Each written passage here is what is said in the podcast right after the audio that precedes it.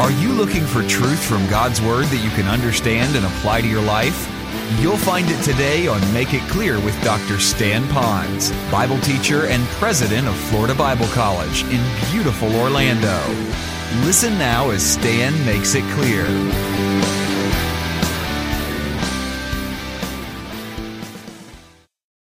I could be at any other church, probably in America, not maybe in the role of interim pastor, but God has called me here. And so, whatever we go through together, I'm accepting it as a sovereign God is doing this to grow me, grow Carol and me, and grow us so that we would be a model to this Christian community on how to grow through issues that will help us to be stronger for Him. If you're comfortable with that concept, would you say amen? Okay, so let's continue now. I commit myself to, but before you go to number one, I'd like you to write this in. I commit myself to the Lord, and then to you by extension, the following. So, this covenant that I'm making is really to the Lord. I believe it's biblical, so I believe it's an acceptable covenant that I can make with the Lord, but I'm doing it to you by extension. So, I see myself having to answer to God for this covenant, what it says, and my um, ability to be able to keep it. I'll explain that later. All right? I commit myself to number one, so let's begin. To love the Lord, my God, with all my heart, all my soul, and all my mind. If I had a place to begin, I couldn't think of a better place to begin, is to covenant to you that I have a love affair with God, a spiritual love affair with God first. If I love Him with all of my heart, soul, and mind, it'll have a byproduct that I should then love others. And the first person that I would love others would be my sweet wife. So if I'm properly in love with the Lord, it'll spill over into my love affair with my wife and then love affair with others that are out there, if you know what I'm saying. That's the first commandment. Would you read the verse out loud with me that I have in your folder there? Read it together. And Jesus said to him, you shall love the Lord your God with all your heart and with all your soul and with all your mind. This is the great and foremost commandment. So I want you to know that I am going to lead you, hopefully, by modeling not only lip service that I love the Lord, but that you'll be able to see it and hear it in the things that I do. Because I believe this here's where we're going with this that our intimacy with the Lord will properly fuel our outreach for the Lord. You catch that? And the deeper that we go with the Lord, the more joy that we will have, the more excitement and passion we're going to have to be able to reach out to others and touch them. Stay with me now. And that we won't need another person's love because God's love filled our tank completely. And we can pour out His love to others because that love that we have in our tank will constantly be, be being refilled so we can love others. So, my commitment to you is to love the Lord first, and then, of course, love others, and by extension, my wife and my family next. We're going to be a church that really worships and loves Him and the freedom that He's allowed us to have. Number two, I commit myself to the Lord and to you by extension to labor long hours in God's Word, in prayer, and in ministry to further us all toward spiritual maturity in Christ. I'd like to read this longer verse so you can sense where my heart is when I say the word labor and to work in the word, in prayer, in ministry, with the purpose of helping you to go deeper with the Lord. It goes like this, and I'll just read this one, it's a long one. Let no one look down on your youthfulness. Let me pause. I'm older than I look, okay? And I, I get tired or quicker and my mind isn't quite as sharp as it used to be. But on the other side of it, Carol says, I'm just a kid in a grown man's body. So there is an element of youthfulness in there. So I let it speak to me anyway. He says, Don't let anyone look down on your youthfulness, but rather in speech, conduct, love, faith, purity. Here's a key show yourself. In other words, I not only need to mentor you by speaking, not only minister to you, but I need to be able to be someone who models this for you. So I am to model myself an example of those who believe, and not just anybody who believes, but especially those who are blood bought, born again believers in Christ and are living that faith. Then it says, Until I come, Paul writing to Timothy in the pastoral epistle, so it's really kind of in my wheelhouse of pastoring. Paul says, Until I come, give attention to public reading of Scripture. That's why we had Scott read Scripture. Now, he, ex- he read Scripture as an extension of the pastor reading Scripture because I passed that to him. The bottom line is here it is that you hear God's Word read to you. So it's not so much a time of reading Scripture because uh, that's liturgy in the church. It is a command of God to do that. And then it says to exhortation and to teaching. So now we go beyond public reading of Scripture, but to exhort and to teach. What? Scripture. Do not neglect the spiritual gift within you. All right? My gift tends to be leadership. My gift tends to be teaching. It's sometimes fleshed out in my calling of pastoring, administrating, leading, which was bestowed on you through prophetic utterance with the laying on of hands by the presbytery. That means others recognized it and they identified it publicly. Take pains with these things. So that's telling Stan here work hard at it. You should toil to the point of weariness. When you go to bed at night, you should have no trouble falling asleep because you're tired doing what God's called you to do. Then it says, Be absorbed in them. So, in other words, when you cut my wrist, my wrist will bleed scripture, praying, ministry to others, wanting others to come to faith alone in Christ and to go on to become a fully obedient worshiper of Him. Now, why do I do that? So that your progress will be evident to all. So, in other words, you will see me, watch this, not only living the Christian faith, watch this now, but you're going to see me growing in my faith as well. Did you catch that difference? So that what I'm sharing with you now, I hope a year from now, I'm either closer to the Lord and or more knowledgeable in God's word and doing even a more effective job, you ought to see progress. We've had a dear man of God working here in the sun, I don't know how many days, and many of you do volunteer work, but I've seen this man paint our curbs, the yellow and white. How many of you saw that when you drove in? All right? This guy's done it in the heat. And it's neat to watch a painter work because when he works, you can always see where he's been. Now, I don't mean about all the drips on the windows when they paint your house, but I'm talking about there's progress. You want to see progress in, your, in my life. And hopefully, I'd like to see progress in your life. So, to do that, I am going to labor to get that done. Let's go a little bit further. Pay close attention to yourself and to your teaching. If you have your Bible, you might want to put a number one by the word yourself and a number two in your teaching, which basically means this you take care of yourself first and then teaching the word to others. So you first, then others. That's not selfishness, no more than a mother will eat the right food, so when she breastfeeds, the child, the infant, will get the better food. You're no more selfish when you're on the airplane and they say, when that little bag comes down, put it on your face before you put it on the, your child's face next to you. Is it selfishness? No, it's take care of yourself for the whole purpose of taking care of others. Labor to the point of taking care of me with the intention of taking care of you better. It goes back. It says, persevere in these things. That means no matter how hard it is, stand. Don't quit. Don't quit. Don't give up. Don't quit on God. Don't quit calling. Don't quit doing these things. For as you do this, you will ensure the salvation both of yourself and those who hear you. And I don't necessarily mean it just means someone goes to heaven now. Yeah, a little bit of that, but it's broader than that. It means that we are all growing in grace and saved from all the consequences of sin in our life because we're helping to do this together. So I promise to labor long hours in God's Word, prayer, and helping you to have a walk with the Lord that's meaningful. Now, to do that, we have to go to number three. I have to remember this to accomplish number two. Number three has to kick in. I need to limit my time to a proper balance between personal devotion, precious family, and public ministry. So, in other words, I have to be a good time manager. I have to give proper time to what I like to call the old farmer, the dairy farmer's three legged stool. Those three areas need to be in balance. If they're not in balance, it'll be wobbly. If it's way out of balance, I'll fall down. I'll hurt myself and maybe hurt others. So, what do I need to limit my time to do? So that I'm properly balanced in personal devotions. It is important for me to have a quiet time. So now I'm giving you approval to come to me at any time and say, Stan, did you have your quiet time with the Lord today? What did you get out of it? How's the Lord been speaking to you? What have you learned for your own personal life development? What have you learned that got you so excited you couldn't wait to tell someone else? Now, if you ask me that question, Be ready to stay around long enough for me to answer it. You know what I mean by that? That's number one. Let's go back to the passage. I also said here that I want to have time for my precious family.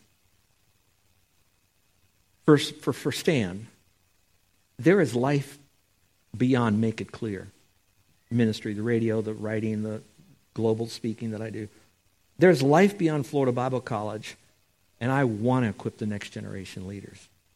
There is life beyond you here at Circle. So if this dance doesn't last as long as neither one of us want it to, it's okay. I'm okay. But there's no life for me beyond Carol. I know there is with the Lord, but to me, that's going to be the greatest pain of loss. And so I'm going to do everything I can to preserve my family. Years ago, Carol got this at a uh, garage sale. She's a garage sale queen. Most of my clothes someone else wore before I did. But anyway, she does that to economize. We have this ceramic bank, and you'll hear me use this illustration. It's a barrel with two naked people in it. Remember the old cartoons when you had no money, you'd wear a barrel for clothes? How many remember that? Raise your hand. Okay, good. I'm not the only nut here.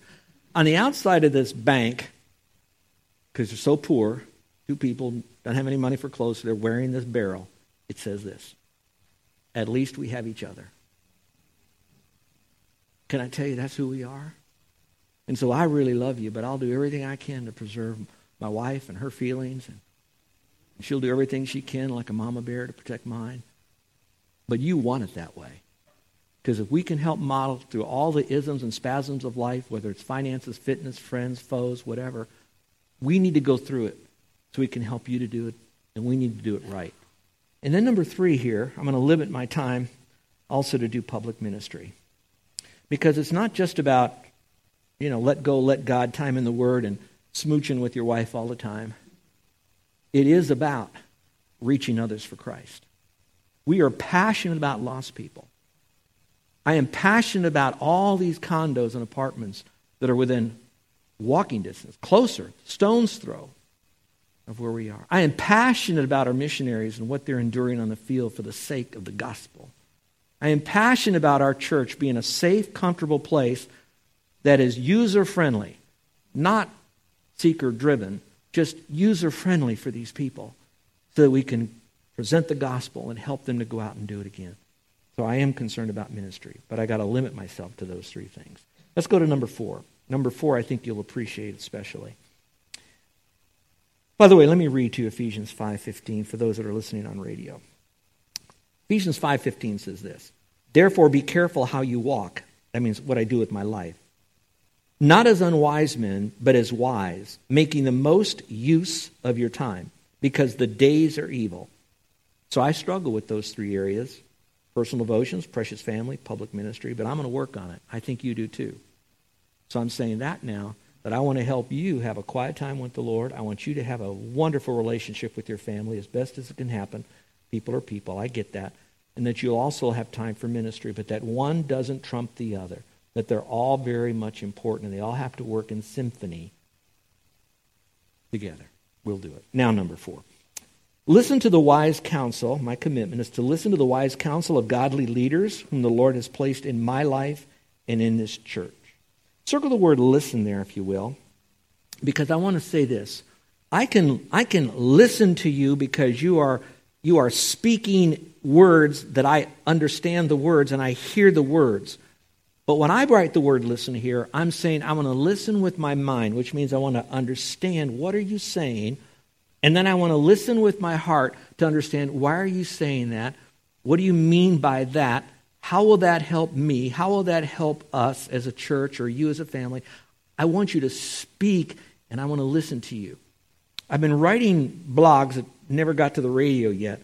I did send out one to a bunch of leaders now. And I talked to him about the 12 greatest traits that leaders need to have. And number one was to listen to their constituency. I'm writing another one, the greatest myths that pastors believe. And one is when everybody's happy with you, they're not all happy with you. all right, let's go back to this one. So I know that some of you are going to jump on us and start giving us your opinions about this, your opinions about that. And I want you to know that bring it on. Bring it on. Because we can't scratch you where you itch if we don't know where you're itching. Did you catch that? And so I do want you to know you can speak to us. But go back to the little phrase I said to the wise counsel of godly leaders. It doesn't say to counsel of leaders, it says wise counsel. So when you give advice, pray through it, think it through, go deeper in what you're about ready to share, put it all together in a package, dip your arrow then in honey, and then let it fly. Be wise, be godly. And I promise you, I will listen because it's highly likely that what you say is going to be the truth and we'll be better for it. So let's read the verse. It says, Where there is no guidance, the people fall, but in abundance of counselors, there is victory.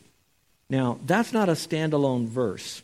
When we were uh, doing our, our month in Colorado, Carol and I spent a, a, an exorbitant amount of time in God's Word, and especially in Proverbs, because I wanted to read it more to totally at one time to see if there is a bigger, how can I say, a layered pass, a, a, a, layer level of truth that was being spit out from Solomon through most of Proverbs so I could get a bigger picture of it. But the thing that kept coming to me, probably anticipating that I'd be in this role, and God was taking his, his word through the Spirit and just slapping me in the face, was this counselors are important.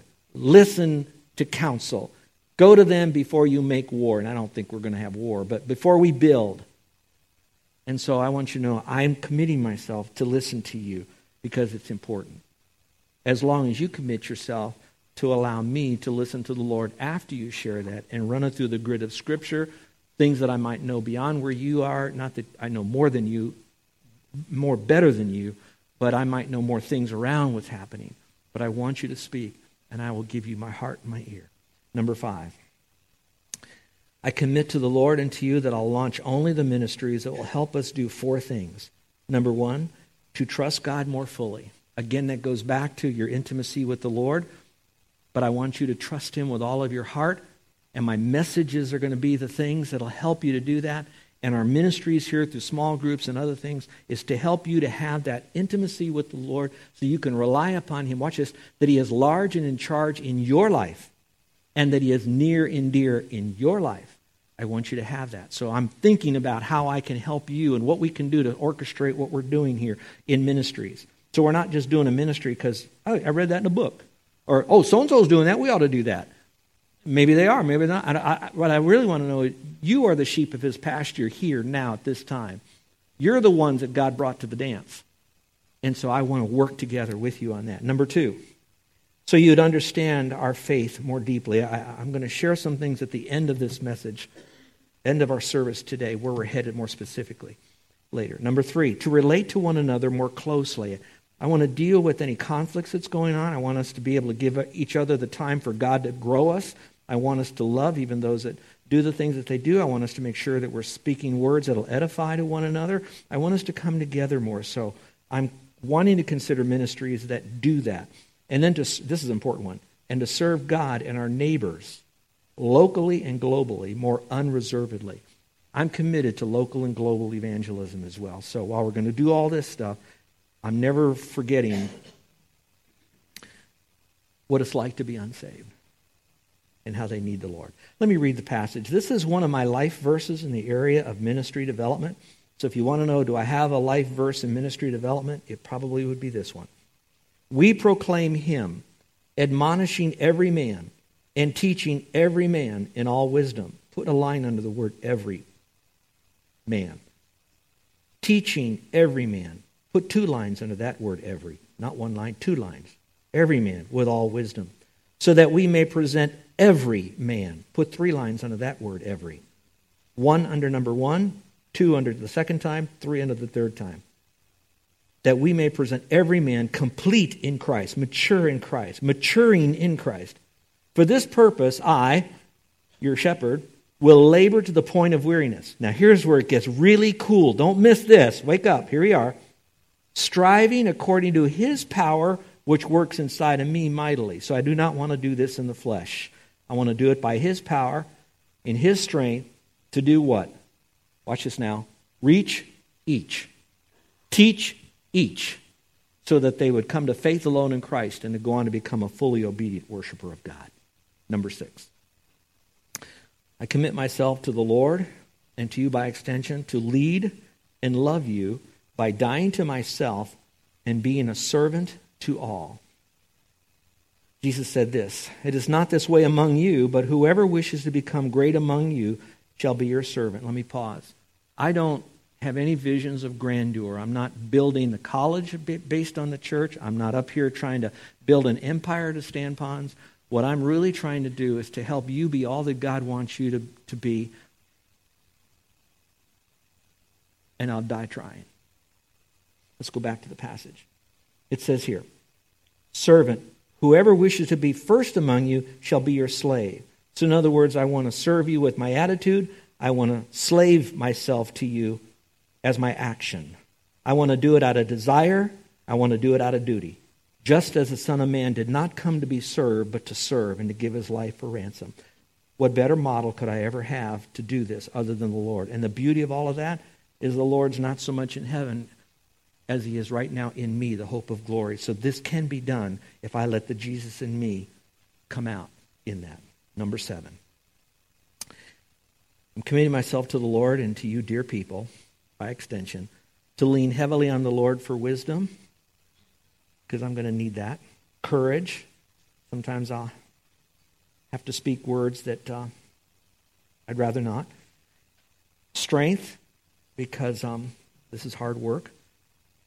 But most importantly, to do it to avoid temptations in the flesh, because we all have them, whether it's greed, bitterness, moral impurity, whatever we struggle with, and all the different ramifications of that. And I want to do it in a humble fashion when I fail. I want to own it. I want to apologize. I want to ask your forgiveness. And then I want to ask God that I'll never do that again and get help with that. And here's my passage Scripture says, All of you, all of you, clothe yourself with humility toward one another. For God is opposed to the proud, and those who are raised up in position of power and authority find it a lot easier to really let pride go to seed. But he says, but he gives grace to the humble. And dear ones, I really need grace to do, to do what I'm going to do here. And yet, I have the easiest job because I follow a great man of God. But it's still going to be a challenge. You might say, well, why is that since you're following such a great guy?